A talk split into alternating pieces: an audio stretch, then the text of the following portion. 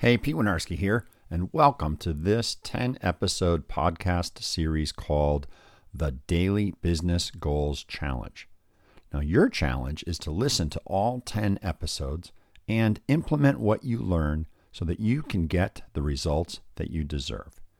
Today's Daily Business Goals Challenge is to recognize the lessons that you have learned.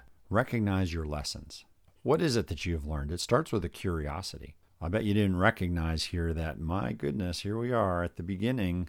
We've got these big goals and these big dreams, and we said, well, let's take them and cascade them down to a 90-day time frame, and then let's build some action plans, and then let's go ahead and put all these processes together so that we're learning to take action every day. And it's 3 types of action, and we're holding an intention. So we've got this intention and daily planned actions and daily habits and daily inspired actions and all of that. And we're measuring our progress and we're celebrating our wins, and the whole thing comes together and we're getting results. That's what this is all about. It's getting the results and becoming a different person. Win Enterprises is about transform yourself, your team, and your company. We say it that way for a reason, and there's some personal transformation when you set big goals, big, hairy goals.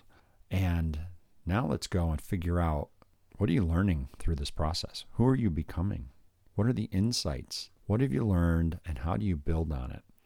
The basics are, well, what's working and what's not, right? Let's figure out the things that are working best.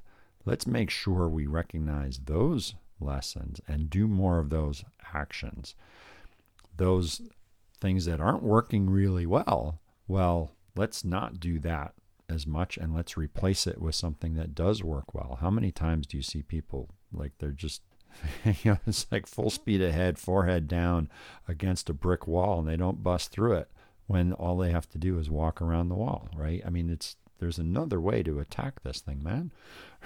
Right? So, and because this is a daily exercise, we want you to recognize your lessons each day. What did you learn today? And then based on what you learned today, what will you do tomorrow? And then you can pull that out to a grander scale, a grander time frame. What have you learned in the process of going after these 90-day goals? And then based on what you're learning, what will you do for your next set of 90-day goals? So that could be, for example, wow, I went way too aggressive on that one. Or, man, I discovered that when I trust my team and delegate action steps to them and don't try to do it all by myself, that I can cover a lot more ground.